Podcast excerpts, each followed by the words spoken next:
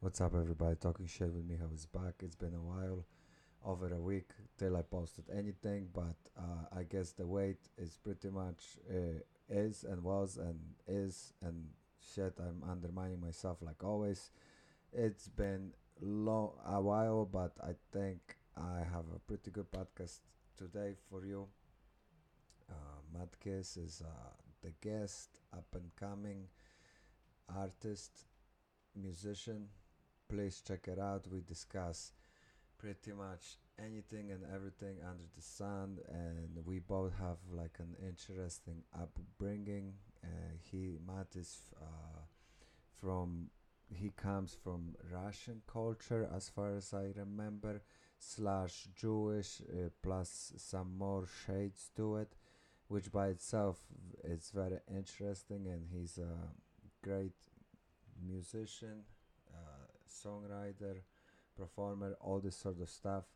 And we discuss uh, all, all pressure, uh, like a huge uh, huge amounts of topics. And w- once again i believe uh, we both have an interesting perspective on life. So I, I hope the conversation was very interesting. And from my perspective definitely was. And this is going to be part number one. And part number two i'm to release it very soon um, i cannot promise how quickly but within within day or two uh, as this chaps. Anyway, enjoy and give some love to Matt he's a great guy, really interesting fellow, and I hope you can enjoy. Bye. New guest, Matt. Um, he's a music artist, performer, and basically, Matt, can you please tell me more about your music and your performer lifestyle, please? What's up, brother? Um, it's, um, it's good to be here, man. We just uh, spent like the last 30 minutes talking. I can't wait to get on this. Um, thanks for having me, man. I appreciate it a lot. Thank you, thank you, uh, and it's a pleasure. Uh, long story short, uh, I met you through uh, Danny. Uh, uh, we had a previous podcast with yeah, Danny. Danny Leonard. But uh, sorry that I interrupted you, but please, uh, uh, uh, please tell me more about your music and just basically how's life in this current si- situation, sir. Yeah, man. So uh, music-wise, like I'm, uh, I, I guess I would label myself as more or less like overall a pop artist, but I, you know, have a lot of different influences like, uh, like uh, soul music, R&B music, rock music. You know, I grew up loving all different types of music. Really, kind of had like a very eclectic background and very eclectic musical taste. But in terms of what I do, it's uh, it's like a singer-songwriter pop style. Very much, I would say, like if you're into like John Mayer, Justin Timberlake, Maroon 5, even some Shawn Mendes stuff with a little bit more of a soulful feel as well, you know, you'll probably like my music. But yeah, it's uh, for lack of a better term, I'm, I'm a pop act, but Uh-huh. with influences as a, you know, I'm, I'm also like I, I take songwriting very seriously, so you know, Yes. I um, I'm, I'm a songwriter as well. So yeah, man, and uh, multi instrumentalist. Like I play guitar, I play bass, I you know Mhm. work on different things. So Bass. Uh, what is bass? Can you tell me more about ba- Sure, bass guitar, right? Yeah, bass guitar. Bass guitar is basically it's Mhm. basically uh um it's basically like a much deeper it's it's a in the traditionally traditionally it's a it's a four string Uh-huh. guitar uh, but that's like tuned several octaves it's got much thicker strings heavier fatter strings and it's tuned much lower down so if you're looking at like the Mhm. spectrum of where like the spectrum of music where things sit it's like if guitar and more melodic instruments are here then the bass sits more on the bottom end of Uh-huh. music like very much in the drum it's part of like what they call the rhythm section of music I see. and it's very like kind of that low. If you ever, if I'm, you know, I'm sure like around Sunnyside in Queens, if you Mhm. ever hear see a dude with like his whole, he's like playing loud music and his whole car is fucking rumbling. He's Uh-huh. got a bit, he's got a lot of bass coming through those speakers. Probably got like a crazy subwoofer in the back of his lowrider. I hear you. Uh, is did you ever go to school to play any instruments? Uh, you are edu- educated in music, or So, so I, I had, I definitely had some like informal musical education. Like, Mhm. so uh, when I was, I always kind of grew up in this. It, it, I don't want to say in a musical household, but my mother uh, was my my dad, God bless him, uh, can't can't uh, sing in tune for to save his life, though he though he does Uh-huh. try. Um, but my mom, uh, when I was a kid, when I was growing up, when I was a baby, and uh, she she played piano like uh, habitually. That's cool. And so I started like kind of just banging around on that when I was a little baby. Mhm. And um, I, when I was a little kid, I started taking like piano lessons from a, a very nice Russian lady. And if you're Russian, it's like you only like you either play piano or you like do ballet if you're a girl. Like you, they I always see. throw you into some type of thing like that. But, but- that's cool though. that's it's definitely. Uh, sorry that I No, I no, uh, uh, interrupted you, but I kind of want to uh, uh, like uh, say something about that. I truly believe it's almost necessary. although I- don't have kids, but I truly believe it's necessary to send kids to do something For sure. and any sort of craft or even sport. Uh, and I believe in my journey as especially as a child, I definitely missed that. I had many different hobbies and little things that saved me. yeah. But let's say if I be living in the city and I be a, a kid that doesn't have inspiration and my parents wouldn't send me to do things, I would turn out really wrong. Yeah, for real. no, but I think I totally agree with that. And it like Mhm. it really I, I had I was lucky enough that my parents like really involved like we never had a lot of money growing up but my parents were both very involved and really like my dad was you know I would al- he would always play sports with me and really you know taught me a lot about that and you know like they they definitely made sure that we had a lot around us growing up to kind of like not just keep us busy but also kind of educate us and culture us but so like uh, I, I started with piano lessons when I was a, a little kid, and I and and to my to my detriment, I I never fell in love with it. Like it was more Mhm. of a thing that I just had to do. You know what I, I mean? Because I, I was almost a little bit forced into. Mhm. But then I came to a friend's house when I was like, I don't know, like ten or eleven years old or whatever, and he had a he had a guitar, and I just remember looking at it and being like, Mhm. I, I I'm immediately in love with it. So I I begged my parents to get me a guitar, and they finally did. And I started taking uh, guitar lessons officially when I was like 13. Um, cool. but it and it was like from a from a music store. Nothing nothing like formal. Nothing crazy. It was Mhm. basically. You know, but the, I, I was fortunate enough that uh, I had some, some very nice like like Uh-huh. talented guitar teachers and and I think I took lessons for maybe like what was it three three and a half years or so maybe maybe four years maximum Uh-huh. and then I and then I branched out on my own and then like right around the time YouTube came out so I Mhm. learned a lot on my own as well and also you know had different uh, like influences around me like I had a um th- he's kind of like a New York City underground like legend of guitar and such play this guy's name is Simon Chartier and he's kind of like an older guy he's like maybe 60 62 Mhm. years old 61 right now and I met him in Rockaway Beach and he like I met him surfing and I found out he was a musician and like I would go over his house and like practice with him, jam with him and he would like teach me different things. So it was never like a formal formal music Uh-huh. training, but um, I also took uh, also like a few years back I started taking vocal like voice lessons cuz I, I wanted see. to I wanted to really learn. Singing was always like this Mhm. weird sticky thing that like some days it felt really easy and some days Mhm. it felt like the hardest fucking thing Yeah. I could do. So I really wanted to kind of learn how to, you know, use that instrument a little bit better, Correct. quote unquote. Yeah. So I so I definitely uh, you know, and, and my teacher ended up becoming a very very spe- like great friend of mine, Mr. Mhm. Louis Sacco. I, li- I literally named my my son's middle name is named after him. So such That's a big up. influence on my life. So so nothing formal, Mm-hmm. but definitely like you know uh, I've definitely had like some training. I hear you. Uh, eh, what you said, like uh, your vocal. Uh, obviously, I'm not a singer, and I could not sing, even if it be to save my fucking life. I'm dying. I, I cannot sing.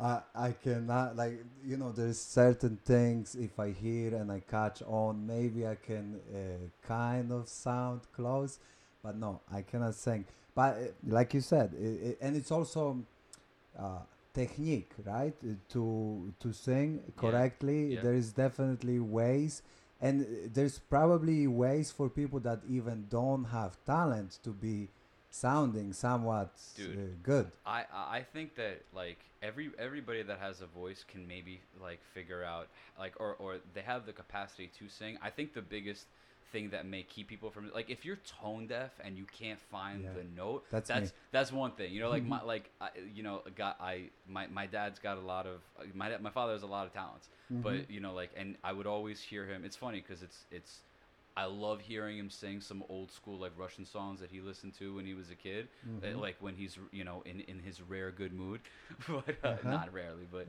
no. So but like uh, but it's funny because they're always not really in the realm of the tune of the song, but so that's the one thing. Like if if you don't have an ear for pitch, then I would Yeah. say it's it's really hard. Even that's something that you can train. But in terms of like the the technique and the physics of singing, Mhm. it's really it's it's really learning how to like singing in a lot of ways is a I don't want to say a full body activity, but y- you know you're using a very large portion of your torso, your your stomach, your Mhm. your your neck, your, and your posture matters. So it's like it really it's your body. You're learning how to you to use and manipulate muscles and and uh, organs in ways that benefits you, like facilitates you putting out a sound that is you know that works.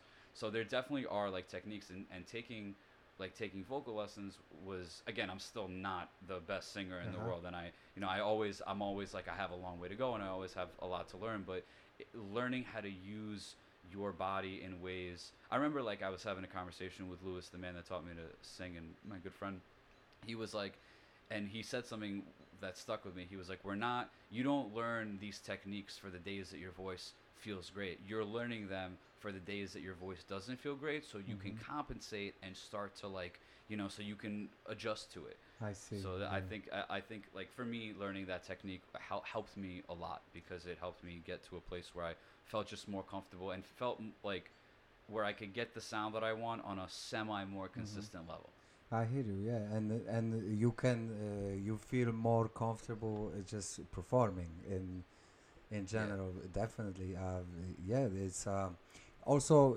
breathing, of course, Oh, right? yeah Definitely. because you because the thing is like a lot of it's it's funny too that and and, and I had to really practice this it's like Mhm. uh, uh, in general we as human beings especially as we get older we we get used to breathing like and our chest expanding Mhm. but in reality when you're singing you want to sing from your diaphragm was which is much lower by your stomach Mhm. so the the better technique in singing is to actually expand your stomach and actually Uh-huh. have the breath in compress it and then push it out so and there's and like Uh-huh. dude I, i'm telling you man i've spent hours of my life sucking in air Mhm. and like holding it in my stomach and there's like this exercise where you just go That's and you try to you try to let the air out of your mouth as slowly and as Mm-hmm. consistently as humanly possible and that's how you build up that muscle and i Uh-huh. and like I, I don't come at this from any like like expert level it's just like there's all these people you know there's Mhm. definitely people out there that look at singers and they're like and there are definitely natural singers out there i just wasn't blessed Uh-huh. with that so you. you know there's definitely naturals out there but a, a lot of these singers that you see out there like they're putting in hours and hours of work on just you know like learning how to use the bottom part of their stomach you know what i mean so it's That's it's crazy. super interesting it's i love i love getting into the Mhm. science and the technique of it like Yeah. I, I absolutely love it Definitely, and uh, you know, uh, thank you for sharing that because uh, I, me myself, uh, obviously, like I just said, I don't sing, but I am very much into breathing, and I would say not enough, but I uh, recognize importance of breathing in general. yeah Uh, first of all, we breathe constantly. If we stop, we die. exactly. if we stop, we die. But you know, the thing is, if you, uh, like you were just saying with singing, but in general, if you actually breathe in the most efficient way possible, your body is a better machine. I, I fully fully agree with that and i've definitely seen it in my life um, where how you can control your breathing and I'm, i've never gotten into like i've never heavily gotten into meditation mostly Mhm. because i've i've always felt like it's like my brain is going a million miles all Same the time here. so um, but the thing is though i've i've noticed that like in times where i've been like stressed or kind of shit has been hitting the fan and i just feel like things are kind of getting crazy i've I've noticed that like some breathing exercises or trying to concentrate and focus my breath and to calm it down and slow it down. That is a big help, and that helps my body kind of recenter a little bit. And dude, I, I fully and dude, in everything you do, in in in uh, in the way that you move throughout the day, or like for example, for you, or like especially uh, for training or for fighting Mhm. or for anything, like your breath, the way if you could control the level of how you breathe and the intensity of it, and not you know not gas yourself before you do something or during a fight or whatever like Mhm. breathing le- breathing like is super it, um, people there's not enough Yeah. awareness on it, which is Yeah, of course. Uh, but you, uh, but you know, Matt. Uh, uh, honestly, there's more and more people. Uh, I don't know if you ever heard. Probably you have Iceman. Uh, Iceman is. Uh, I don't really. Wolf Hoffman or I don't remember his exact name, but uh, it's a guy that supposedly through breathing he can control his entire body. He can even control his body temperature. He's been on Joe Rogan podcast, I believe, multiple times. Maybe. I, I I'm I'm embarrassed to say that I haven't heard that one, but Mhm. no, but like I've I've heard of the guy, and Yeah. I've and and his and I I've heard of the guy, but not just like it's funny.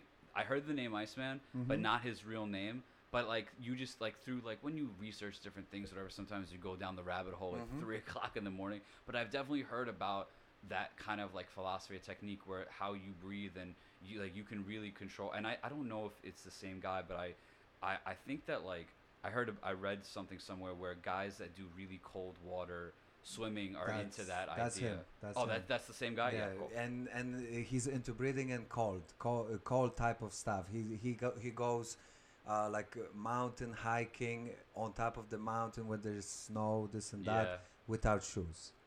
he's like, I don't need shoes. Who Oh man. Who needs shoes? Shoes I- are so 2020, you know. it's we're not gonna be needing shoes soon. I wish that I could. I wish that I had that type of level of like just badassness, but I still need. I, I, yeah, but that's a certain level, and I and I Mm-hmm. being growing up as a surfer, like I I walk around barefoot a lot, especially Mhm. in the summertime. But once it hits a certain degree, I'm like I need some. I need some Mhm. shoes. I need something Oh for yeah, my feet definitely. Uh, I, question: Yeah. um, You surf at Co- Coney Island or No, no. I uh, I surf. Uh, I grew up Mhm. and started surfing in Rockaway Beach, Okay. which is like basically. I I don't know if you've ever been there, but it's Yes. it's it's still Queens. It's it's a Mhm. little bit past Brooklyn. Um, Coney Island is uh it's it's a common misconception, but it's actually kind of hard to surf there, and because the reason it's hard is because there there's not really normally too many waves there. Since Coney Island and Brighton Beach is kind of closed off, that that it's not open ocean, so there's not really any waves that come through there. But in Rockaway, and I Mhm. remember when I started going to college in the city, like I would tell people that I was a surfer, and they were like, "There's nowhere to surf in New York." I was, I was like, wondering that, uh, you know. Uh, we are right next to a very big Mhm. open Atlantic Ocean. So, so- you say the spot is Rockaway? Uh, Yeah, uh, yeah. w- I any, used any other good spots you would recommend um for I, surfing? I haven't I haven't surfed in a lot in, in too many spots. I know Mhm. that I obviously and, and I'm not giving away any crazy surfer secrets. The secret has been out on Rockaway for years now. Um, but there's like places in New, there's a lot of good spots in New Jersey. There's a lot of good spots the further out on Long Island that you go. Um, there's all, all the truth is all along the East Coast since it's open ocean. There's Mhm. ability to to get swell and get waves. It just really depends on the time of year. Also, like Mhm. hurricane season, like starting in end of August through November, December. That's always a good time to surf.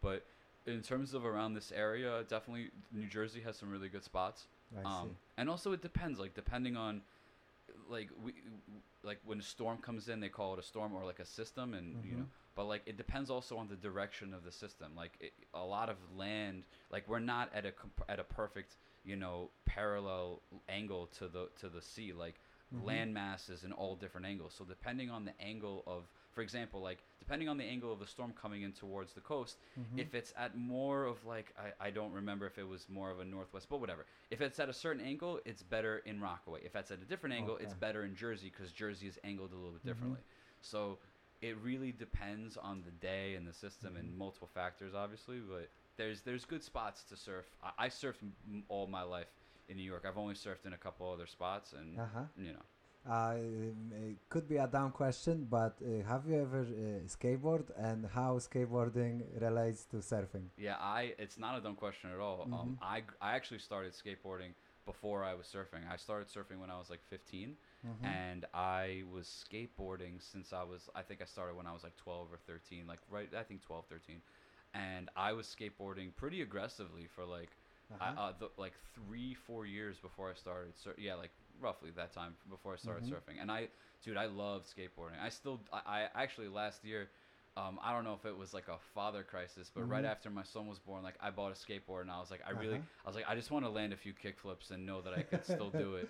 and and yeah, um, it's funny though, to man. be, to be a cool dad. Yeah, or something. But Congrats, by the way. thank It- you, thank you. Uh, hopefully, uh, um, I don't want to crash the uh, surfing conversation. so please continue, but we're gonna No, get back. dude, uh, we have so we're much. gonna get back to cool dad. We got so much to talk about. Um, Please, and, uh, and hopefully my uh-huh. son will hear this in like 20 years and be like, dude, my, my dad was so interesting.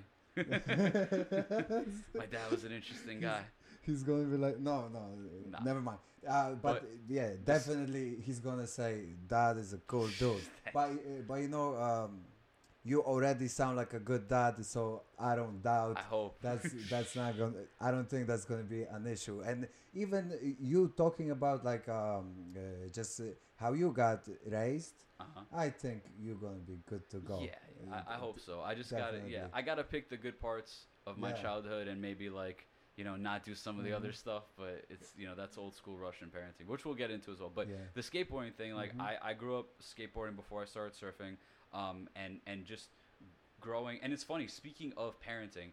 Um, my dad's a, a very, very old school kind of Russian dude. Very Mhm. like super, super strong, super stubborn, super like, just you know, a, always was a good dad. But just like, Go, oh my god! I once, I once, or a bear. and uh, he's like he's like five foot Mhm. six, so he's not tall. But this guy, I remember, like I once saw, I walked the funniest story of my dad just being stupid, s- Mhm. crazy, strong in some ways. Like there was a there was a snow there was a there was like a little bit of a snowstorm when I was in elementary school, and I went to elementary school also in Rockaway Beach. Mhm. Um, and like I remember at the end of the day, it was a very small elementary school, and all the kids they would sit in this like area waiting for the buses to come and pick them Mhm. up. So somebody came, like a couple kids came out, and they were like, Mhm. Matthew, Matthew, like that's you know what, what my full name is. And I Uh-huh. was like, "What's up?" They were like, "Oh, your your dad's pushing this bus out of the snow." and I come outside, and my fucking father, all five foot 6 of Uh-huh. him, is pushing That's this like crazy. this yellow Mhm. bus. I think it was a mini yellow bus, but even Uh-huh. so, Oh, uh, come on. he's like pushing it Uh-huh. out of the snow, and I looked at Uh-huh. him, and I was like, "Wow," you know, like that's he's, cool. That's he's cool. always he's always been like you know. My dad never did that shit. Dad, if you can hear me, I know you don't listen, but why you didn't push no yellow bus? Fuck. shit, I feel embarrassed. My dad's not gonna listen to this. My dad, my dad still has. My dad's holding on very tight to his flip phone. He's not a. My dad's not a technology guy at Mm-hmm. Old school. Oh, very Old dude, school. old school to the max. But, um, but in, but in the, back to the thing like about skateboarding, like I I skateboarded for a while, and my dad was never like you know in love with it, but he was okay with it for the most part. You know, he'd Mhm. always like sometimes I would come home and he would be like, "Hey Matthew, I." Why you skateboard in the street? I told you stay on the sidewalk, and I'm like, Hmm. Dad, I'm 16. like you know, like he was always, he's all, uh, dude. I Uh-huh. was more afraid of Mhm. getting like I was more afraid like if I got arrested, and I never did, but Mhm. I never got arrested because I was more afraid of my dad than I was like the cops. I, like I, hear he li- he was like, I remember we had a conversation. He's like, listen, you uh you get arrested, you stay there. oh You, shit. I don't don't call me. I'm I'm not coming to get you. like he's like you you deal with it yourself. So you better not. You you don't want to come home if you get arrested. So but anyway, so like my dad, Mhm. um, my father didn't want me to surf at Mhm. all because he i think uh, also there were definitely some people that uh, there, every summer in rockaway there was always somebody that drowned um, there was always a couple deaths because again and the funny thing was uh, it was very rarely surfers it was usually people that were either swimmers that got Mhm. caught or something like by a rip current or whatever it Yeah. was so there was always something that was going on i even uh, before i started surfing i, I, I saw like them pull Mhm. out i saw like a, a literal like dead body like Wow. r- basically where you and i are sitting like a few feet away Oh, I, shit. and like I watched them pull this guy out the water, and I was like, damn. That's crazy. But he didn't want me to surf at all. So for the first two years of surfing, I, I had to hide it from him. Oh, like wow. I was, he'd he'd like ask me, he's like, Mhm. "Where are you going?" And I was like, "To the beach." And I Mhm. technically wasn't fully lying, You were saying the truth. yeah, I was going to the yeah, beach. But I had to. So, but I I I I grew up next to the ocean, and I would Mhm. always see these guys do this awesome shit on Mhm. surfboards, and I was just like, I just I don't know, I felt very drawn to it, and um yeah, but skateboarding uh, definitely influenced it, especially. S- Sorry, no. but uh, uh, does it like uh, so? What's the feeling between? Uh, what's the difference uh, when you skateboard and you surf? Is there a huge transition, or There- you would say it's the simplest I'll say simple yeah. I'll- transition. I'll say this: there's a lot of similarities. Uh huh. especially if you're good on a skateboard and even just riding if you're good you'll you'll have a little bit more of a knack for surfing mostly because you're used to number one maneuvering your body Mhm. in that way obviously standing up on a moving object and being on a board and while you're going fast or slow and you and you understand balance so that obviously Yeah. plays a huge part in surfing there is it's it's like it is a different animal though Yeah. and there's definitely a lot of similarities and there's definitely a lot of differences like for example i remember when i started surfing one thing was that it hurt to fall it hurt a lot less than skateboarding Okay. Yeah. you know definitely. especially if you're doing like some stairs or whatever like Mhm. skateboarding always hurt a lot Did you more. do tricks like some Yeah. crazy shit? yeah it was it wasn't crazy What w- was your worst fall? Did you ever break a- I, anything? I never broke anything Mm-hmm. Uh, and I never broke I never broke anything skateboard I twi- it I, tw- I tweaked my ankle a few times but that Mhm. was like the worst maybe hit an elbow or like my hip here and there That's good. but it's funny like I was looking back on it Mm-hmm. and and I, uh, I last year last year when I was in Germany, I took a wrong step on a staircase in a train station in Uh-huh. Germany, and really fucked up my ankle badly. Like it Yeah. swelled up worse than I'd ever had. I thought I broke it for for Mhm. a second, and. And I, while that was happening, I was thinking back on my younger days of being a skateboarder, Yeah. and I was like, "Shit, man! When you're a kid, like something like that, I would have been back on my skateboard in like Mhm. two or three days. This Uh-huh. thing, this this thing, I couldn't walk for like almost a week you know what I mean? yeah. And even after that, I was like, I, w- I couldn't play any sports. I couldn't even Mhm. work out. I was, I had to like take time off Yeah. for like at least a month. But, painful, right? yeah, It- but- really but I never had anything crazy happen while skateboarding. I was never like the best skateboarder in the crew, but I, I Mhm. had a like you know me and some of my friends like I had a bunch of different tricks that I liked. I, I jumped a few staircases here and there. Like it was it was just fun. Uh-huh. Like we just it w- we were just all like these hyperactive. You know, you're a teenager. yeah, you, you gotta got- do. yeah, you have testosterone something. flowing through your body. Your Just hormones are before you start crazy. jerking off. Yeah. After that, yeah. if you jerk off a lot, you might be a little bit uh, better. Yeah, but yeah. only a little bit. Did, it never helped me. I was always just super, to this day, just mad I hear you. energetic. I hear you. No, but honestly, that's a good thing. That's a you know one thing that kind of pisses me off uh, with the HD, HD. You know, with kids the ADHD. Yeah. over hyper.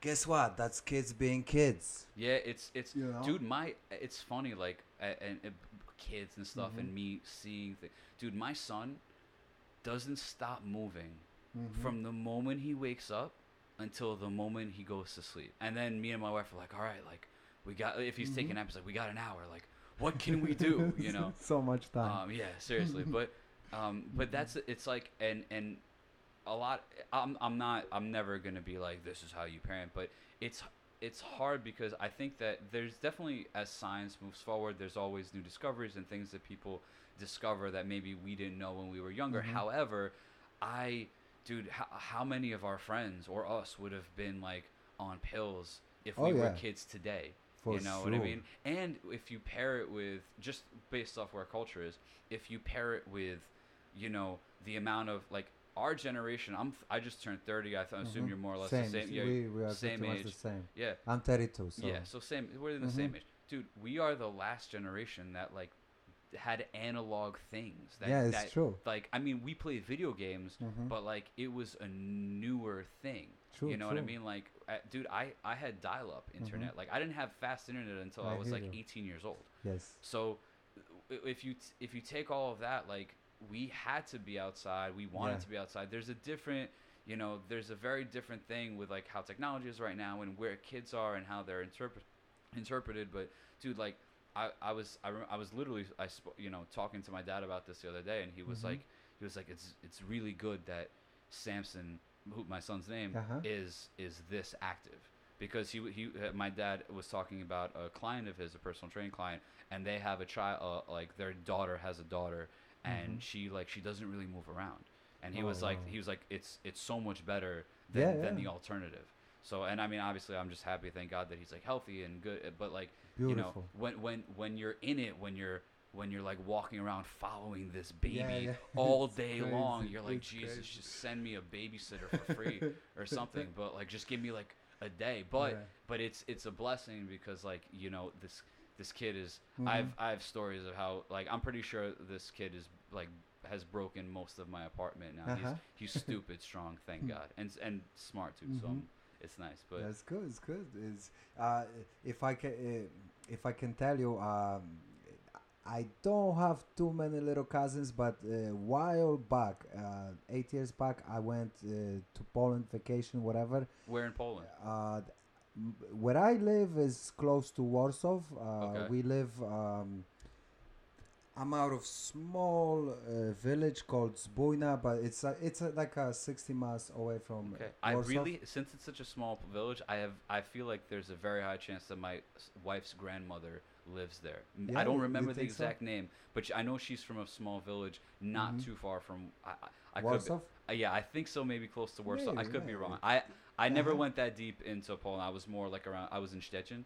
Oh, you've been there? yeah, you've been to Poland. Yeah, nice. yeah. Because cool. my wife was studying medicine there, so that's and I when. I, I would go visit, and like she was studying in Stettin, so Mhm. like, and I had we had a great time there. Sorry, so you had Don't cousins, worry, little, don't. little it's all cousins. good. Yeah. So I had two little baby cousins. Uh, they were twins, right? Mhm. And whatever. It was my cousins, uh, whatever kids, and they left me alone with them. And you know, I, I was like uncle. You know, they were like uncle this, uncle that, and I was just like picking them up, doing an airplane, right? Uh huh.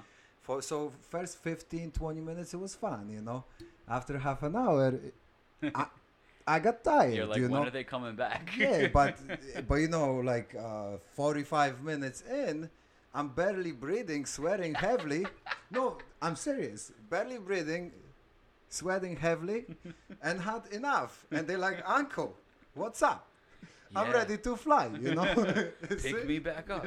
Yeah, it's it's a it's a an it's an interesting moment of growth when you realize you're like, yeah, this ain't about me as much as it used to be. That's Mhm. that w- that's a big thing because you're like, and I have to sometimes remind myself of that. It's like, dude, it doesn't matter how Mhm. tired you are, if you're in the mood or not. Like this kid needs to Mhm. be stimulated, and it's also a very big part of his growth. You know what I mean? So it's like, Correct. you know, uh, and it's like it, it's it's cool because you watch it and you Yeah. see how how they grow. But it's but I it's funny because Mhm. like I, I understand that feeling, and it's like now multiply that Mhm. to 24 hours. I, I hear you. I, I honestly, I cannot imagine. Definitely. You you know what it is, and I and I and I give, I give, I, I like to say this because I think that before before it happens, mm-hmm. I even myself I was like, uh, no, you know, Mhm. but like, but when it happens and you like, it's, uh, it's it's equally like the hardest and the most beautiful thing that you Mhm. could do. It's it's it's incredibly hard. It comes differently to different people. There are parts of it that come very easily. There are other Mhm. parts, you know, you obviously have to have a lot of patience, but. Um, I, I think there's as human beings, it could be a part Mhm. of our psych, uh, psychology and biology, but there's definitely a thing, hopefully, with, with most people, Mm-hmm. um, that happens where you just like once once you once you become a parent and you be, you are in that process and you see the child be born if you're lucky enough to be there and it's there's there's a weird weird biological thing that just clicks Mhm. and I when I was in the delivery room I was like when when he came out I was like shit man I, this is it like I'm, Mhm. I'm about this person for the rest of my life Yes. you know I'm now officially So you changed. Would you say you Oh, changed? for sure, Definitely. for sure, for sure. In, Yeah. a, in a lot of ways. Mhm. My wife would say the same Mhm. thing. That's good. It- It's uh, you know, and we always keep on evolving. Yeah. And uh, uh, even something, you know, um, changing is always good. You know. Yeah. Uh, and even sometimes, if you like, even if you step uh, take a step back, sometimes it might propel you to take uh, to take. You know, okay. Three steps forward. Yeah, Yeah. i- i- it's just uh, you took a bad step, whatever, you stumbled, this and that, but sometimes that actually gives you the kick to uh, uh, kick and drive to Mhm. improve and, Yeah. and and move ahead w- with your life. Yeah, there's a lot of you know, there's there's no stronger motivation than like, hey man, you're gonna you're gonna be a father. You gotta Uh-huh. this is this is this is on you. Yeah, you know, yeah. so it's uh it's it's definitely definitely something that Mhm. uh, took some time and you know there were definitely hard moments, but it's yeah, sure. it's it's a it's a cool, you know. I don't want to be like I recommend it to everybody. Yeah, I but but you. it's but it's you know like if if anyone's if if Mhm. if if someone is fortunate enough and in the place in life where they feel like they can do it and and things line up and whatever. Like it's uh, I feel that uh, most times physically Mhm. and biologically uh, and and like emotionally, mentally, a lot of people find that they can do things that they weren't sure that they could. Yes. And this for me definitely was that. That's what's up. So- and uh, respect Matt uh, because me myself, uh, I don't know if I'm gonna be a parent. Honestly, long story short, I would like to, Mhm. but you know how I feel. Uh, I really feel with current times situation, and especially living in New York City, it, all those aspects are quite uh, gloomy. Dude, I, I I know my wife is gonna listen to this podcast, Uh-huh. and I know she's gonna like nod her head as soon as Mhm. you as soon as she hears what you said because we talk about it all the time. Like you know, sh her being from from Germany and a, and a Mhm. very different place in the world that Yeah. has, for lack of a better term, whoops, sorry, um, phone. Uh-huh. um, and has uh has you know like you you know very good universal health care and Mhm. a lot of like free education in college and you know obviously because the structure for taxation everything is different and it's a smaller country the whole nine but Mhm. you know it's I, I grew up here and I grew Uh-huh. up number one I grew up a New Yorker I grew up the, like both my parents are immigrants I'm the first American here so Uh-huh. I like my you. set of circumstances and the way I grew up like there was nothing nothing glamorous or sparkly or like Mhm. Cushiony about it. So for me, it's just like kind of a way of life. Like I'm used to New York, I hear you. but as I as I traveled a little bit more, especially in the like you know, in the relationship with me and my wife, like and seeing some other places and stuff, it's it's hard, man. Like there's a New York is a New York is a hard place to not just live in, but for lack of a better term, survive. yeah, yeah. Especially especially now yeah, you know, correct. and it's like with with how I mean with how the population is and everything and and Mhm. just it's we we live in there's a lot of really cool things about this country and Yes. my, my parents came here to give me opportunities that didn't exist in, in Russia and in, in former Soviet Union and Ukraine Mhm. but there's also a lot of things here that if if you're not if you're not living in a much higher tax bracket things can get kind of rough Yes, so, correct. and there, and I think now, especially with with with the COVID situation, like people are Yeah. really feeling it more, more obviously in a, in a Mm-hmm. disaster situation like this, people are feeling it more than ever. Definitely, and uh, if I could just add on what you're saying is that New York City. Um, first of all, uh, I'm like torn between uh, New York because I honestly love it and hate it at the same time. You're a New Yorker. And yeah, it's, and you know. That's your official. You're here. yeah, fuck. No, and I do feel like I'm kind of a New Yorker, and I, believe it or not, I might not sound American, but I'm fucking American, okay? Whatever you with- say. Dude, if they could, if the audience could see your shirt right now, they'd be like, "This guy is full American." It's a, it's a cat dressed in full American outfit with like a red, yellow, and blue, red, sorry, red, white, and blue ices in both hands. It's, I, I like, it's, it's a great trip. No, but Th- dude, I, thank you, appreciate it. No, of course, but, but it's no, but that's when you say that you're like, I love it, and I Uh-huh. fucking hate it. You're a New Yorker. Yeah. And uh, uh, can I just uh, so why I love it? I love it uh, multiple reasons, but biggest reasons is the people, and I also hate it because of the people. But no, it's, that's how it is. yeah, but I love it because I really met so many great people like you, and just uh, multitude and uh, uh, whatever plethora of different uh, like even sometimes I just talk to random people, and they say like a sentence, and I'm like boom.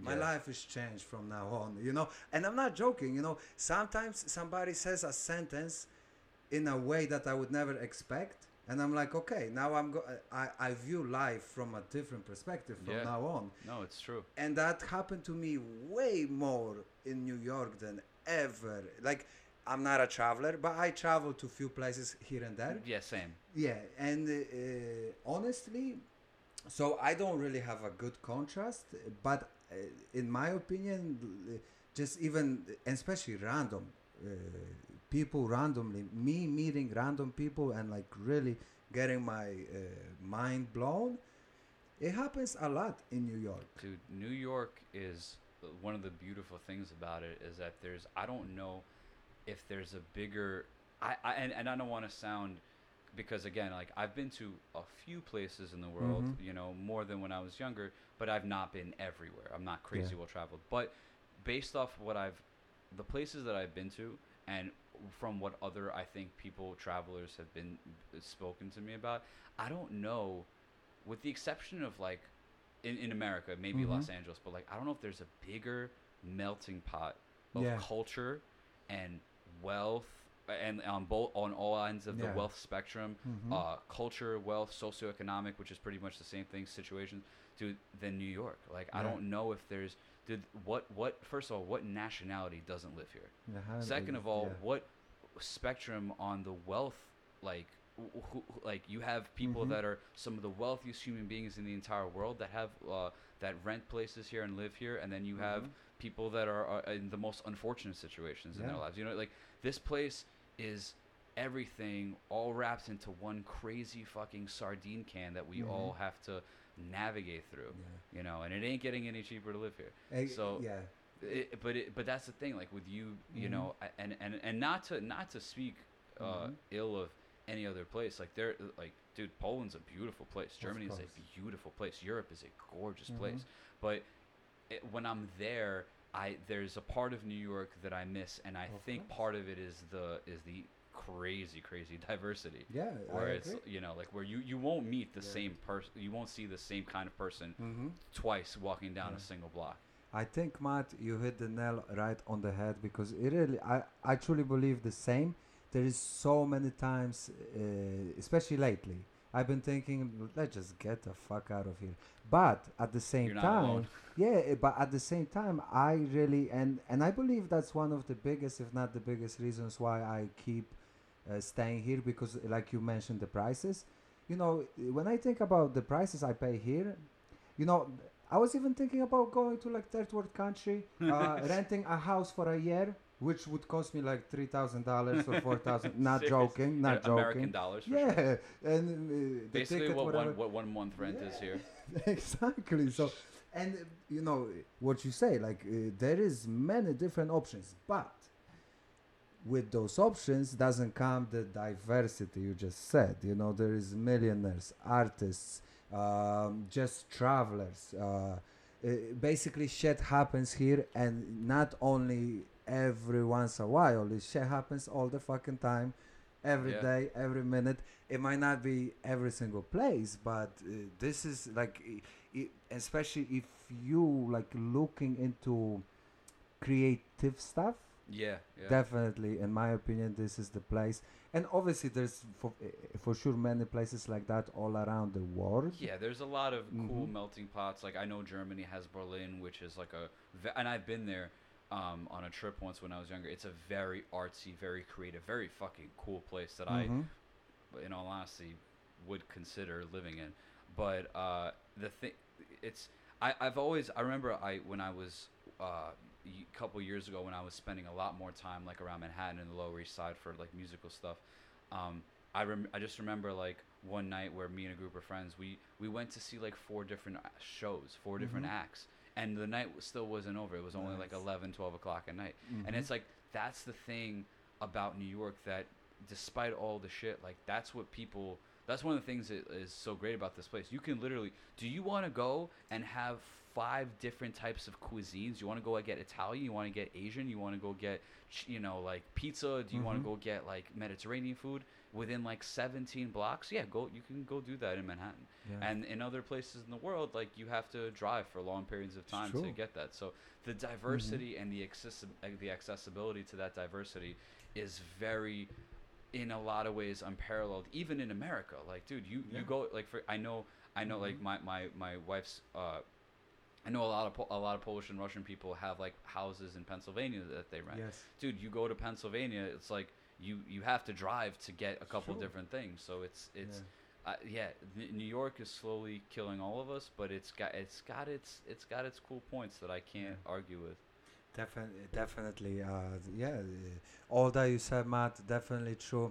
Uh, if I may, negatives. Dude, I, I'm always I'm always I like how I was Mhm. like, yeah, we'll talk about music. No, but I'm always We- down no, to we will. we we, will. will. talk about but, music. but I'm for sure. always I'm always Mhm. I, I am never dude I I Russians in general are not Mhm. the most positive human beings in the like they, they definitely have a realist, though. very realist. no very realist but d- you know Mhm. definitely like I dude I, I I'm always I I am never at a loss for words for the things that can change about New York Mhm. for the better. Yeah, but dude, please speak on it. You know, uh, there's many uh, bad things, but uh, don't get me wrong. I love the place. But you know, one thing that I really dislike about New York, uh, Mm. because let's say, for example, I travel on the train all the time because I I take it to to the city itself, Mm-hmm. and I notice everybody's in a hurry, and which is not wrong by itself. But I'm not sure if all of those people know why they are in the hurry. They just like it's just the mentality. I call it I call it the rat race. Yeah, It's exactly. race. Yeah, and you know, uh, to me, I consider myself a person with like a like a vibe soul, Mm-hmm. and I see the rat race as a very soulless activity, and it's just Yeah. it's like fucking sucks energy out of me because, and don't get me wrong. If you are out there getting it, working like 20 hours a day and fucking making 500,000 a a month, whatever, I love you for it. But if you are in a hurry and pushing me in the train and you're just fucking going to uh, go home and open a new fucking beer and sit on the couch, fuck you, motherfucker. you know, slow down. you Yeah, can you can slow down and take your time till you open that It's beer. it's it's ruthless Mhm. and it's un it's unfortunate because I'll all right.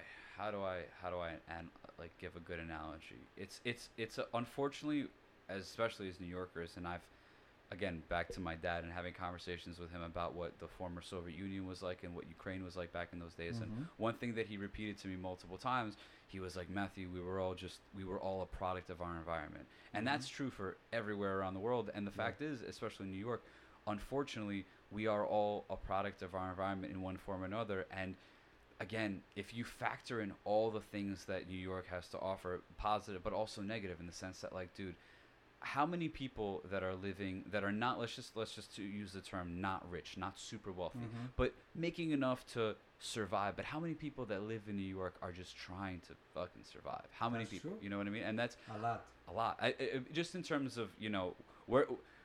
Just to give the audience, Mich- Michał and I are not Mhm. sitting in front of any statistics. We're not statisticians. We're just going off of basically What do what, you we. mean? I'm a scientist, So self-certified. Exactly. so, but what I'm saying is, is like based off the people that I've met and been in contact with in my life, which I would like, I would say is, is a very good amount. Yeah. Um, I've met people in all different walks of life. So, I, and the one constant in terms of people that are not like super Mhm. rich in New York is that everyone, to one extent or another, is always like, all right, like I'm, you know, I'm doing okay, but Mhm. I, you know, I ha- th- you're, you're on this hamster wheel of constantly Yes. working and constantly doing this, and so and a lot of times, and especially also like the, the subway in of itself yeah. is like some weird Chinese torture thing Uh-huh. that you, like it's it's got to be.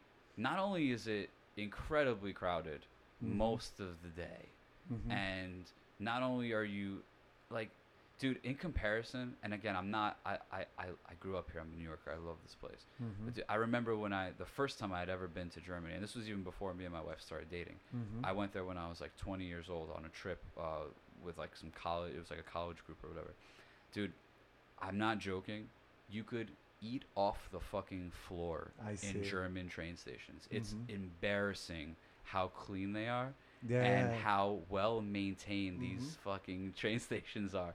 And it's like you go there and it's like a pleasure yeah. to just be there.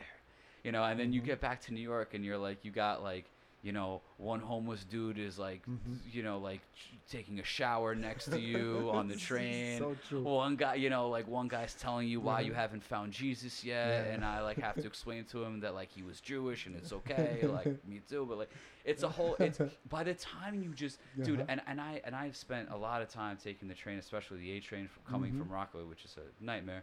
But like, I I I hate the pushiness, but I Mhm. understand it because by the time I'm on, I was like, I just want to get the fuck out of here. I just I need to I need to get out Uh-huh. of this tin can yes. and this smelly like Mhm. train station that hasn't been dude it took a worldwide global pandemic for Mm-hmm. Yeah. New York City to clean the subway system. yes. They were like, "Oh, people are going to really die, so maybe we should wipe this thing down." Uh-huh. And like it, it's crazy. It is crazy. It So- is it's definitely but yeah, uh, what you said on the train is is another story in itself because you know what really fascinates me about the train and I realized that reasonably recently like last year hmm that every single time you take the train you play a Russian roulette Uh-huh. because you don't know who where you stepping in you don't know who you stepping in with and you know it might sound like over exaggerated but it's actually honest truth You know, it's it, okay. I'll say I'll say this. Um, I sometimes, especially when I was working when I was working in the city, uh, and taking the train, there definitely have been times if I have to get up super early, and I'm and I'm I'm, I'm a night owl, or Mhm. always always have been, uh, and so like if I uh, some some days I didn't get enough sleep and I'm and I'm on the train early in the morning, sometimes I'll take that corner seat and I'll like put you know I'll have like you know a scarf or whatever in my hat and Mhm. I'll put out I'll fall I'll fall asleep for I like see. you know an hour and like one day I was like I don't know who slept on that wall before I did. It Yeah, could have yeah. been it could have been someone that you know hasn't been fortunate enough to shower in the last Yeah. two months or whatever. So it's like it, but it's it's it's we- it's an interesting.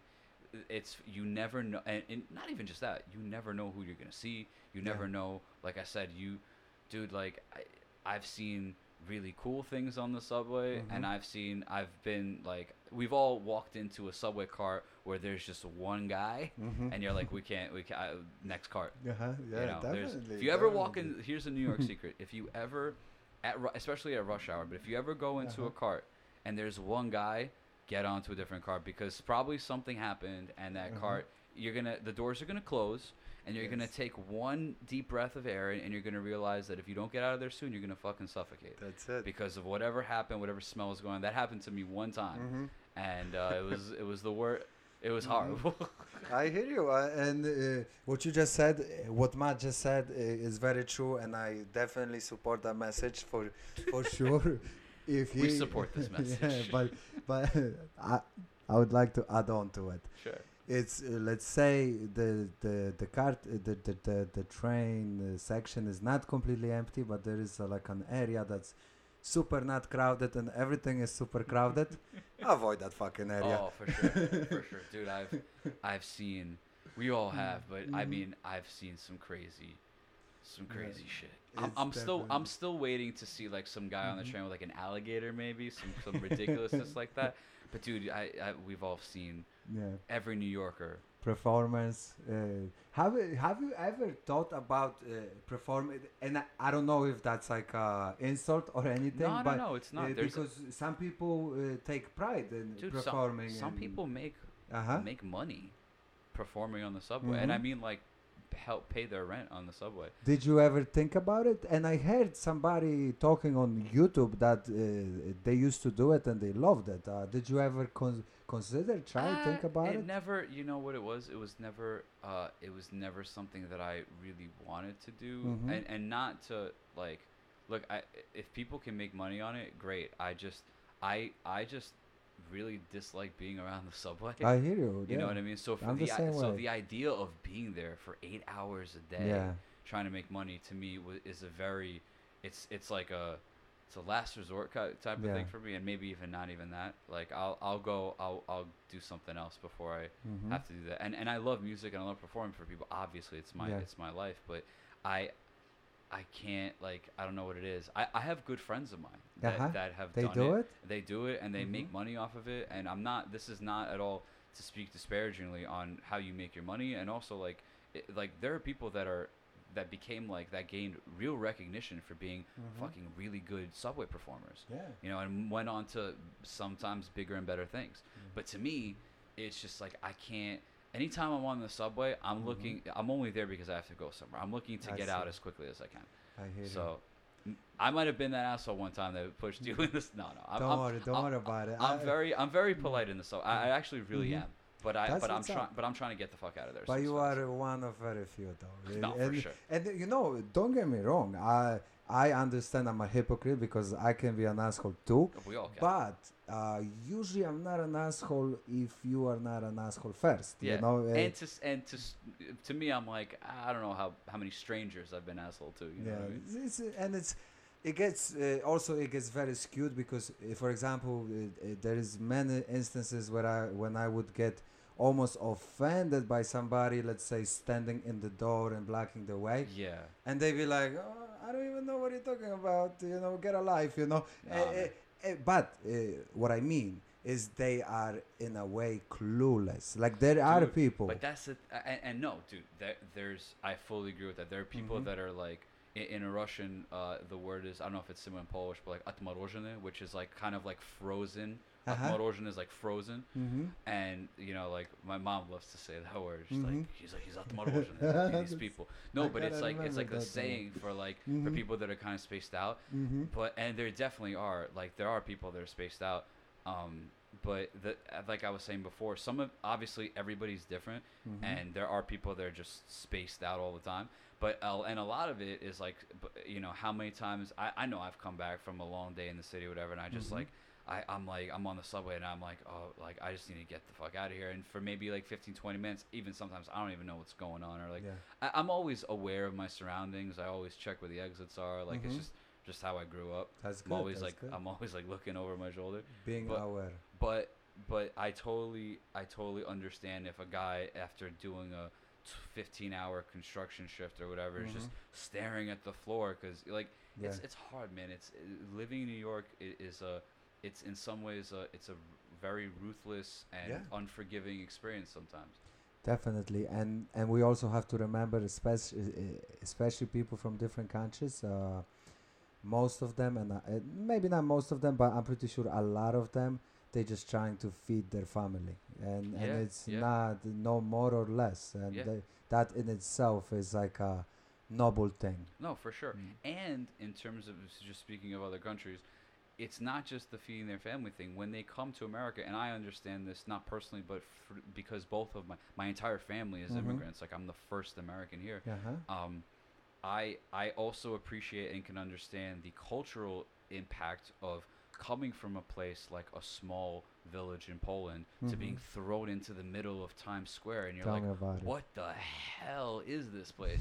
Especially in places where things are a little more spread out. Yeah. Life may be a little bit slower. I know that for a fact that quality of life in, in Germany and, and in, in Poland and some other, especially like maybe some places in Italy and Greece, life is way more chill. Yes, Very, sir. people really value their time more. Yes. They value their meals more. They value Mhm. their lives more. It's true. you uh, know? I would say uh, I will generalize, but I believe I'm correct for most part. In Europe, in general, like you said, Matt, time uh, people find more time. Uh, uh, for example, in Europe, yeah, there is people that work constantly, but not like here. It's not 24 7. Maybe people with businesses and maybe people that are very goal oriented and driven. Yeah. But like regular people, they always find time for vacation, like uh, legitimately. Dude, my brother took a trip to Greece uh, Mhm. last year. Literally right ar- I, I know I remember the time because it was right around the time that we found out we were having a baby, and he was in Greece with his then girlfriend, and uh, he was telling me these stories. He's like, bro, it was like the whole country was on vacation. like, I hear like you, they I. He was like, uh, Mhm. like he's like, I went to this restaurant Mhm. and they were trying to like serve me alcohol, and I said, that, I was like, oh, I'm sorry, I can't, I'm driving, and he was like. The fucking waiter was like, "No, don't worry. The police are off from like 12 in the afternoon to like 4 at night. You nothing will happen. You have four hour window where you could just drive drunk in the middle of Greece." Nobody He's like, cares. "Yeah." He's like, "This what? A, he's like, this place is insane. It's Yeah. beautiful, but Uh-huh. what a place." Yeah, if I, man, uh, definitely. But uh, you know, like we were saying, love and hate relationship. Can you tell me, Matt, um, how is your uh, creative process uh, creating music? How do you find inspiration in uh, songwriting? Cool. yeah, And for sure. i- if I can follow up on that, how do you combine songwriting with melodies, Yeah. uh, beats? Sure. So the creative process, I would say, is it's it's very very interesting, and it changes with time, and it changes by the day, it changes by the weather, by your emotions. Um, I would say that the creative process of songwriting is sometimes like there's multiple ways Mhm. um, of describing, but part of it is like trying to. You see this picture of, of smoke that you have of this like little smoke on the thing. Songwriting is in sometimes sometimes it's like trying to grab that smoke and hold Uh-huh. on to it in your hands and Mhm. try to make like because if you can hold on to it for long Mhm. enough and if you could chase it for long Mhm. enough, uh, if you hold on to it, it'll it'll become something. And if you work hard enough at trying to capture it, it'll become something but Mhm. it's it's smoke it's vapor it's very it's very elusive and Mhm. it's you know i've heard other songwriters this guy uh, this very good songwriter ray lamontagne he described it as like trying to catch like a little rabbit made out of light in a fucking Mm-hmm. Uh-huh. dark forest or like trying to see through a tiny little hole of light it's it, it it's it's when you get the when you get the spark of an idea and this is just me and Yes. I've and I've had conversations with other singer songwriters about this and have and, and I'm very I've I've since I started being a songwriter especially when I turned 21 and I I left school and I started wanting to work on that as my craft I became very in love with it read a lot about it Mhm. um, the the idea in the in the craft of songwriting. So um, it's when you have this like initial spark of an idea, it can kind of come from anywhere.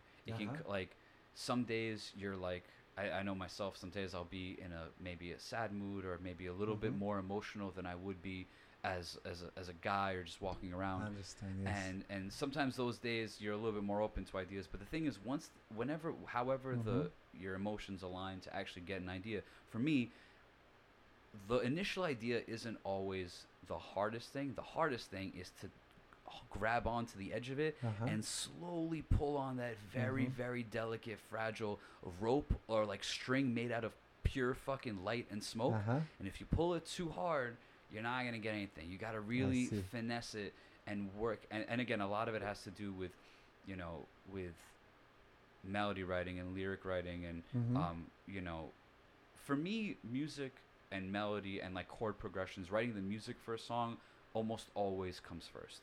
Music first. The music first. And I- then words. Yeah, si- since I grew up playing Mhm. guitar and and really being more proficient on an instrument than I was as Uh-huh. a singer in my earlier days and even now, um, so like mu- melody would always come first, and th- the melody would come and like kind of tell me a little bit what the vibe of the thing was, and also Mhm. it depends on the day. And a lot of times, what starting to write a song, you're you get a melody that maybe is new to you, and you Mhm. wrote something new and you like it, and half the time I'll sing like just gibberish for I like the first, you know, I'll just sing in circles and Uh-huh. see what comes up, see what words. Because the truth is, as songwriters, Mhm. and, and I feel like other songwriters might tell you this, you're kind of collecting things in your brain in this basket Uh-huh. all day long.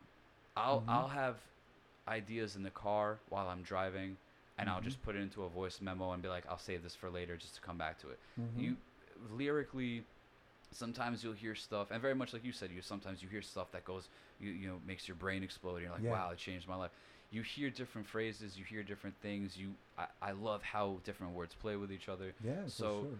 it so that part is you know like and when it comes time to write you're almost like taking Mhm. from rhyme schemes and you're picking out what works what doesn't Mhm. um, but the inspiration part of, portion portion of it is a very very tricky Mhm. almost otherworldly kind of thing that really dude and it's in the same way that people as singers like i your emotions the day the weather what happened to you you might even be thinking that day about something that happened to you when you were 10 years old and Yeah. you know like there's it, it, it there's no obviously there's always you know if you have an experience with your Mhm. with your girlfriend or boyfriend or whatever and like that obviously triggers emotions and those songs are always very very fun and easy to Yeah. write but like you know the inspiration portion of it and trying Mhm. to it's kind of not catch catching lightning in a bottle but you're you know you have this spark of an idea and you're Uh-huh. like all right where does this branch off to it's just Mhm. one thing and then you have to create Mhm. within your own skill and imagination an entire world and story out of this one idea Yeah, you know like sometimes it comes out of just one word and like that's the spark. yeah and, and the spark and it's and then it's your job as Mhm. the artist through the skill that you've acquired and hopefully have worked on Mhm. and the knowledge that you've gained and your ability to turn inspiration into something that hopefully somebody else can take and digest that harsh portion of it is both beautiful and Uh-huh. fucking maddening Uh-huh. and I, and I know I took I know other songwriters, especially guys like John Mayer, have quote, said Mhm. this. You know, the thing about being a songwriter is like you go to the well to get water every day. Uh-huh. A lot of times, it's it's like like you know, it's like hunting almost. Like, a, but most times you're not gonna come back with prey. Most Mhm. times, Mm-hmm. but sometimes you come back with something smaller. Sometimes you come back with a piece of something. Sometimes you get a whole fucking deer uh-huh. you know but but the, the the the pursuit of it is what you is what you have to be in love with Mhm. you know for for if there are songwriters out there that you know are only interested in songwriting if they finish a monumentally great song in my opinion in my very Mhm. humble opinion based off my life and the things that I've e- tried Mhm. to educate myself on that's that to me is a recipe for failure because every time you're going to be disappointed I can't tell you how many times I've written a song Mhm. And then I've written another song, and then another song, and another song, and fucking five songs later, I get a good song. Mhm. You know, so it's you have to the, with with with this portion of the art, you have to be in love with the game, and you have to be committed to it. It's Yeah. and I and like you know, and we'll talk about training and fighting later, Mhm. but like it's it's it's kind of like you, you're not you, you go there and you train and you train consistently for the sake of being able to do it if you don't like training and if Mhm. you don't like getting your ass thrown and if you don't like some pain that's associated with it then you're never going to enjoy fighting Yeah. you're yeah. never going to be able to do it you have to be able to like you have to smile when you see Yeah. the blood come out of your mouth and be like that was fucking great Yeah. you know you have to enjoy getting your ass kicked a little bit yeah. and it's it's very similar in songwriting. You have to be able to be like, all right, today was really fucking hard, and Mhm. I I spent hours and I got a song that is Mhm. finished, but is not the best song I've ever written, and maybe it'll work down the line, or maybe this is a song to get somewhere else. But the to me, it's like you Mhm. you gotta just keep. uh, That's to me what makes a songwriter, and that's what me to makes uh, makes a true artist and a true uh, musician. Like Yeah. the the pursuit like i you know guys like i'm I, i've always been into i've always been a big sports fan i've Mhm. always been into like the greats like uh, kobe bryant who recently passed Yes. away was was like he was like my michael jordan like i grew up Uh-huh. i grew up i watched michael jordan i was born 1990 so he Mhm. played his last game as a bull in 1998 and i started watching basketball around like 96 97 I so see, my so earliest memories of basketball was like i watched him play Mhm. his last game and i remember that time but i was Mhm. eight years old But, but like didn't see the yeah, rain. no, but I didn't see I didn't see his like dominance. I Mhm. saw the end of his career where he was still, you know, the, the Mhm. greatest of all time. But I grew up watching Kobe Bryant. This guy I was like my fucking hero. And the thing that I was super inspired by him Mhm. and he was really really about the process. He was about Yeah. being like being a student of the game, Mhm. being in love with the game. And to me, I and I'll say it. There's days where I'm like, I can't even look at a, uh, you know, I can't even look Mhm. at a guitar. I mean, I like there are a, happens very rarely, but I'm like, I'm not doing music today. But you. to me, the the the goal of it is the Mhm. beauty is the f- is the pursuit. The beauty is Yeah. the chase. The beauty is the hunt. yeah.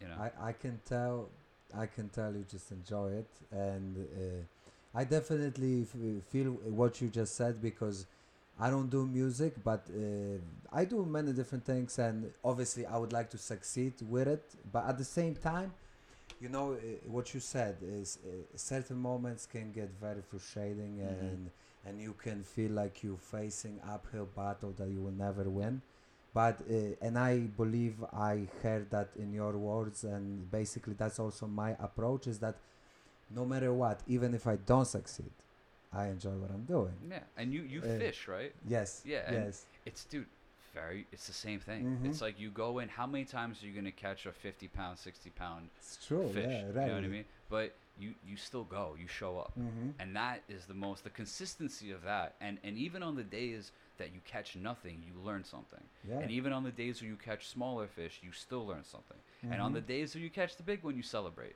yeah. but there is no catching the big one unless you Uh-huh. catch those little fucking guppies that you come back to your girlfriend she's like i don't know what you want us to do with this we can put it in the fish tank you know but but that's that's that's just always been my that's been kind of my mindset. Yeah, you know? definitely. And uh, uh, being an uh, uh, always, I keep forgetting the names of the book, but I think War of Art. Joe Rogan talks about it, Dude, right? Did you re- read Oh, it? yeah. Did I- you? I had a very a, a Uh-huh. very good friend of mine. Uh, shout out to my friend Nicholas Howard, Mhm. um, who I just who I just spoke to about this book yesterday. What's up, Nick? Yeah. So uh, also a really great Mhm. singer songwriter in his own right. Um, a good friend of mine, and he actually, uh, I'm 30 now. He recommend he gave me this book. He gifted it to me. I, I'm pretty sure he gifted it to me when I was like 23, Uh-huh. and that book changed my life a little bit. Yeah, and it really, yeah. and it really, uh, I've recommended it to a lot of people. Mhm. Um, I've given it to a few people that I felt like could, you know, benefit from it yes. that book and that book really you know talks about the same exact yeah. thing you know. Speaks about the struggle, just the and and like you were saying, the grind of things. persistence persistence Yeah. and you are very uh, correct i actually didn't i actually didn't make that connection but you're right. The guy basically one of his biggest points is just be persistent keep Yeah. on doing it. Yeah. And treat it like it's a job although you are an artist treat it like it's a job you know? Yeah. Uh, uh, yeah and it's uh, and basically especially it's a book for p- people that want to create stuff you know? Not maybe, maybe not necessarily only artists but definitely if you are like a creative person for sure you should re- re- read that oh book yeah i recommend it to a lot of people especially artists but yeah it's it's a very it's a good that book is a good kick in the ass yeah It's, definitely you know in, in, a, in a great way and Mhm. not in not a discouraging way in Yeah. a way that like is like hey you you can do this you just have to show up Sure, sure. You know. And uh, I like one of. Uh, I don't remember if it's a quote sentence or is it exactly like that. But one of the things that guy, uh, the guy. Uh, do you remember the author's name by uh, any Ste-? I, i'm pretty sure it's steven pressfield I, St- i'm Mhm. almost positive Steven, if it's you, I fucking love you, we man. can we can Yeah, google yeah. it real fast but i think it's ah, steven press no no but I don't Google because my brain's gonna melt. no it's okay but I, I think uh, i'm pretty sure it's steven Mhm. pressfield You know, you know that China's watching the Google. no, I I need to make a episode about China, but I don't know enough about China, so I'm trying to get like Chinese agent to talk about it. But I don't know. Maybe it will get me uh, executed. Fuck. anyway, anyway, who gives a fuck? Uh, but hold on, i what I this was. was gonna be fun um, oh, the book. Uh, yeah yeah what he said uh, because uh, one of the reasons why I broke uh, actually started doing podcast because I was quite intimidated to start.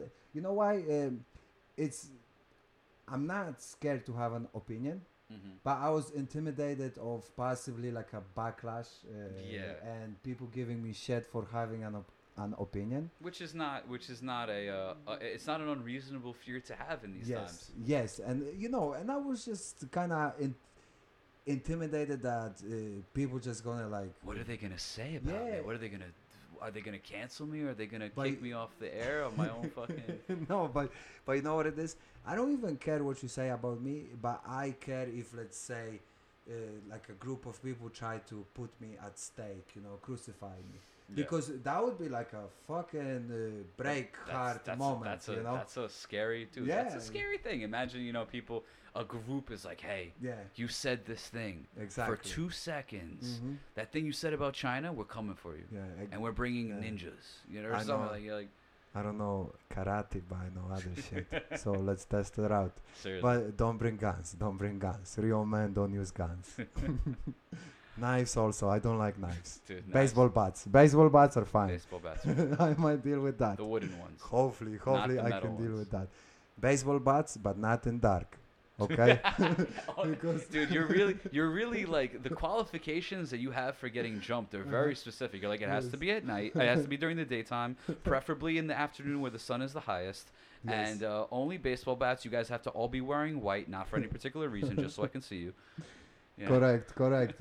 No, but let me finish about the guy. Yeah, yeah. So what he said is, whatever you do, if you really feel passionate about it, share it.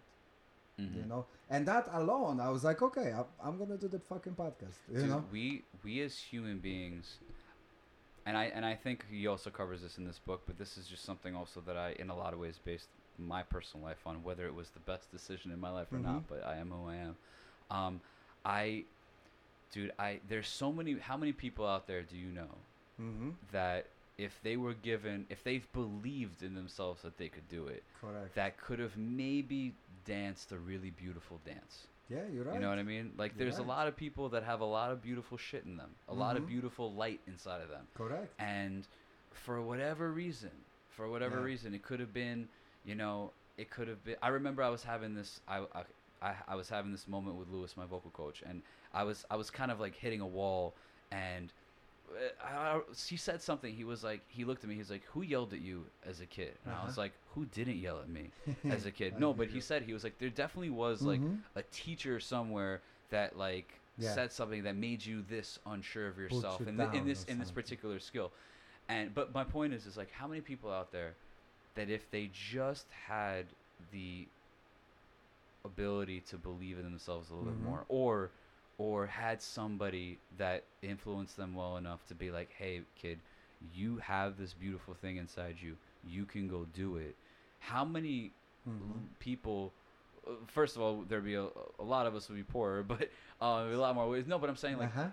people would there would be a lot more people that would feel less intimidated to follow the things that they want to do to the and- dreams. and Follow. it's and and it's it's like granted not everybody i'll say this also Mhm. not everybody has um it's one thing to follow your dreams it's another thing to keep banging at the door of your dreams when Mhm. when when people are saying like hey maybe don't Yeah. do this that that's a different thing entirely Mhm. that takes a different level of of uh, of, pers- of perseverance Yeah. but the, th- you know I, th- I I believe that there's a lot of people that have really beautiful things inside them that potential, and it's it doesn't even have to be in a crazy artsy way how many people that you know took a more financially safe route in their lives when they were like i'm Mhm. really passionate about making coffee but Yeah, i yeah. really have to go be an accountant there's nothing wrong with accountants we all need them Mhm. but there's I, I know that there's I know that there are people that I grew up with and people that Mhm. I went to school with, especially going to a Yeah. business school like that. You know, I remember when I when I left, and granted, I'm not telling, I'm not encouraging anybody to drop out of school, but I, do it, do it, Matt. Matt, I know you have a child. I understand, and oh, I can't wait for this conversation when he gets 18. He's like, "Do I really have to go to school, Dad? You didn't finish. No. I'm gonna." uh, if you are 18 and you're listening, it's time to do go for your dreams. But honestly, uh, talking shit, whatever. But um, if I can give you my perspective, For right? sure, because, uh, for example, uh, I do consider myself an artist. I might not be like a musician, this and that, but I truly believe I'm a creative person, and I could qualify uh, that as being an artist. But long story short, uh, what you just said, Matt, uh, I really think you said a lot of very great and deep, uh, meaningful words because it's very true that there's a, lot of people with unbelievable potential, and even people that we consider as dumbasses. no, it's true, It- and it's true. It's like, oh, this Just, fucking just the way you said it, like, just made me laugh. But no, it's very, it's very Yeah, true. It's, it's like you judge this fucking kid, this fucking dumbass, but he could be like a fucking amazing painter. There's this great story Uh-huh. That I heard, and I don't know if it was true or not, but it was a Mhm. great story told to me by somebody. That there was this girl in this class, she was in elementary school, and she couldn't sit still. She Mhm. couldn't sit still. And the teacher was constantly upset with her and all this stuff. And they took her to the nurse's office. They thought she had ADHD. They were wanted to medicate her, whatever, the whole Mhm. fucking nine yards of today. And they brought the mother in and like they brought the mother in and the uh, I guess whoever the nurse was or Mhm. the male nurse whatever was at the school at the doctor's thing they they uh they took the mother in they were like hey listen uh they told the girl to sit inside the office or whatever away from the parents and the Mhm. mom and the doctor went on the outside of the wall but there was a window to the thing and the doctor like left the music on Mhm. and he was like just wait Mhm. and the mom was like, "What are we waiting for?" He's like, "Oh, you think she can't sit still? Just wait." So sure enough, she's sitting Hmm. there fidgeting, and then she gets up, and she just starts dancing. And the doctor goes, "She's like, Mhm. she's not. It's not that there's something wrong with her. She's a dancer. Yeah, that's she's crazy. she's a she's a dancer. mm-hmm. You know." And and and it's it's like, but but when you Yeah, said that, I thought it was true. hilarious how you said it. But like, but it really, you know, like Yeah, it's, you some some people might uh, misinterpret uh, her behavior as crazy or whatever. This kid needs uh, drugs, right? Yeah, or or just you know Yeah. is is troublemaker, whatever. Exactly, and it could be like you just said, a dancer, maybe genius dancer, and uh, I truly believe, and it's um, uh, basically uh, as I was growing up, I had this uh, understanding of it's almost like a stigma of growing up and reaching certain level. So you gotta reach this certain level of schooling, you know Mhm. then when you reach this certain level of schooling you need to start making certain level of money you need to and even uh, cultural ideas you, you need to get a wife you need to have a car all this sort of stuff and uh, you know i was almost brainwashed by those ideas you know like kind of brainwashed you know it depends how you phrase it for some people that's not for for me it is it was part of the culture that you Yes. were growing up in and those ideas i i understand Mhm. it because coming from a a russian ukrainian jewish background mm-hmm. it's like you know i remember when i was going to college and i wanted to go to berkeley college of Mhm. music like all i remember i know john mayer went there a lot of my favorite musicians went to berklee college of music in boston my family was not going to be able to afford it and i'm kind of Mhm. happy that i didn't in some ways because i would have accumulated hundreds of thousand dollars worth of debt correct but my point is, when I was, I, got in, I was a pretty solid student in high school, Mhm. and um, I, I got into some good colleges. Like I was Mhm. able, uh, my my average and everything was good enough to go to NYU and everything, Mhm. and like, uh, I, but the thing was when I before I was going to college, you know, the the the stigma and the ideology of like, you know, old school Russian and Jewish Yeah. parents are like, it's like you like, hey, I want to be, um, I want to be a musician. It's like you can only be doctor, lawyer, or businessman. And there's not there's Mhm. really in in that in that world there's nothing else. And Mhm. look, obviously getting older and having a family and every once in a while I'm like, you know, I would have being a businessman might have been a little bit Uh-huh. easier on the wallet. But the fact is is that, you know, I, I can totally relate to it because Mhm. there is there's in a lot of places and a lot of cultures in the world, there's a very rigid um, there's a very rigid structure for Yeah. how life is and it takes you know sometimes i- you know whether it's outside the norm or not uh, and i feel especially our generation mm-hmm. growing up you know dude I- i'm i'm 30 and with a with a kid um, right ar- I, my, my dad and i had children right around literally right around the Mhm. same age that's but- good age yeah, it's a good it's a good age because I'm Mhm. still I'm I still have energy. But my point is is like in how many cultures um would like for example would our age having kids like be too old? You know what I mean? Like Oh, yeah. dude, I my wife's family Mhm. being from Poland, like dude, uh, Mhm. uh, from what I've seen, and she's spoken to me about this, like dude, p- kids in Poland are having kids at like 22, 23 Yeah, years old, right and it's away. still r- dude fast, yeah you know, and, like, and, and not just one. Hi. Hi. Hi. Let's get married. yeah, hi. Oh, you're pregnant? Fuck. Let's get married even more. Let's get. My mom said we're getting married. Yeah. okay no problem oh yeah and we're not signing prenup of course not doesn't matter So for, for present, my mother gave me goat. I bring to your house. We make goat cheese. Like you have a you have a good uh interpretation of like a russian accent i really like it uh, you could you could do like uh, voiceovers that was actually my Polish accent. You, I'm yeah? just kidding. No, but so, It's so similar. people. Yes, and I do not get offended uh, with it, but sometimes it it does rub me the wrong way. Everybody thinks I'm fucking Russian, and I'm like shit. And you know, nothing wrong with that. no, no, dude. When I was when I uh-huh. was in Poland uh-huh. and I had never been in Poland before Mhm. my first time, I, I swear to God, if I wasn't listening to the Mhm. language and they spoke Russian, I would have sworn everyone was Russian I because there's such yeah. we're such close true. geographical cousins. Yes. You know, like And you know what I say?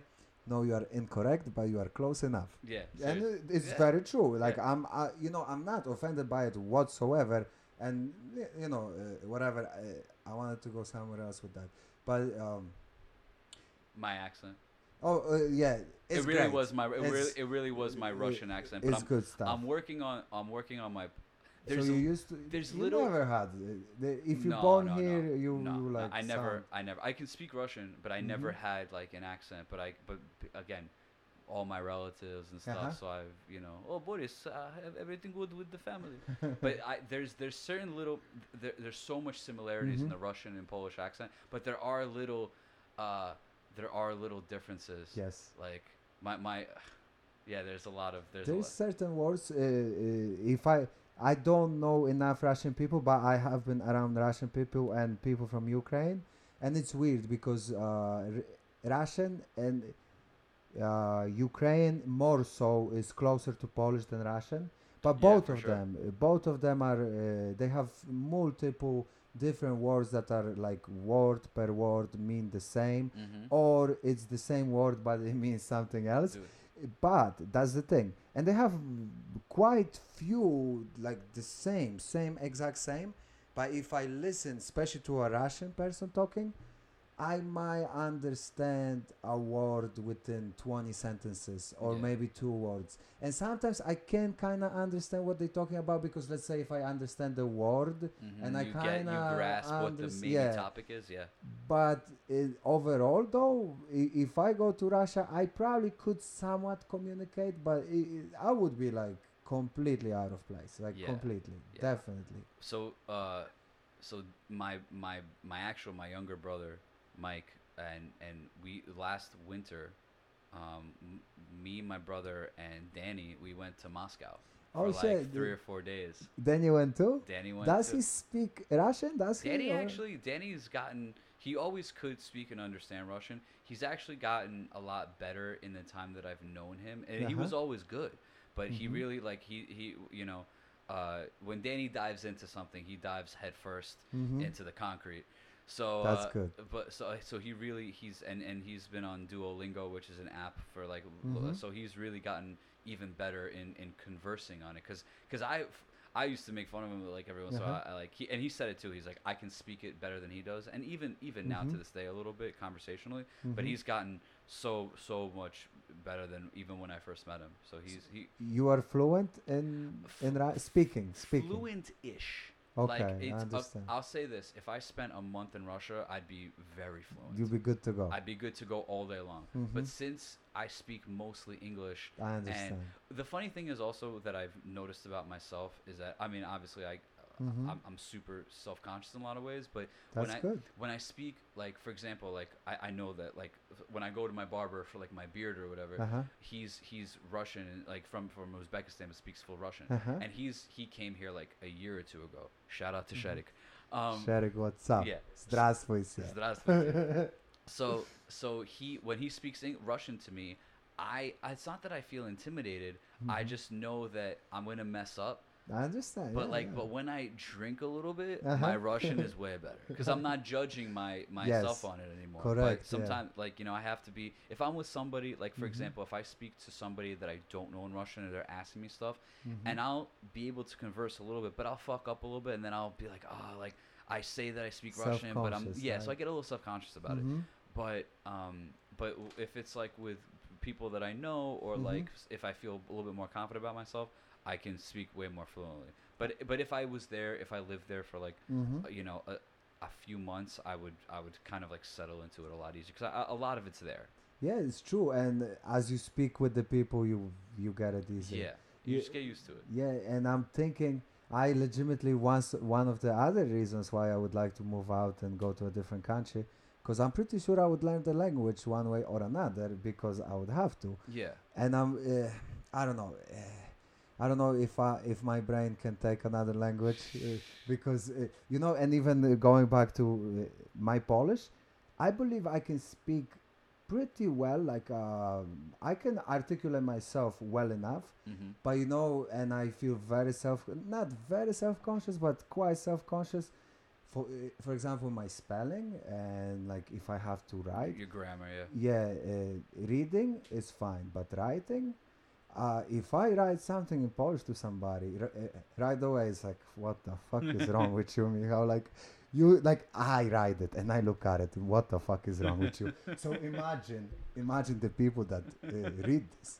When, when they read it, they're like, "Who am I talking? Uh, like, is this three-year-old writing to me?" Mikhail was know? very drunk when he wrote this. No, no, no, no. I was, I was uh, fully conscious and uh, aware, but I, I have no discipline to, you know, because it's like a little, di- there's little differences within the syllables. Uh, I'm not even sure if I'm, uh, but there's some differences, Mhm. and um, I've I've learned some Uh-huh. Polish. I'm I'm very mhm. when my fir- when my wife and I first started dating, I was like very into learning Polish. what and you the- got? Tell me something. Uh, yeah. Now you see, since I'm on the spot now, worry, don't worry. I'm like, uh, uh, w- um, I, I guess you uh, since I don't speak Polish, I would say like "Ja nie mówię po polsku," Oh, um, that's beautiful. or like uh, like I know like do- I-. I, like I know like dobra noc, uh, Mhm. jak się masz, like uh, That's th- good. That's it's good. it's if I if this wasn't being recorded and it Mhm. wasn't on the spot, I probably have some more. I definitely have no, have. but that's really good. Even even what you said, uh,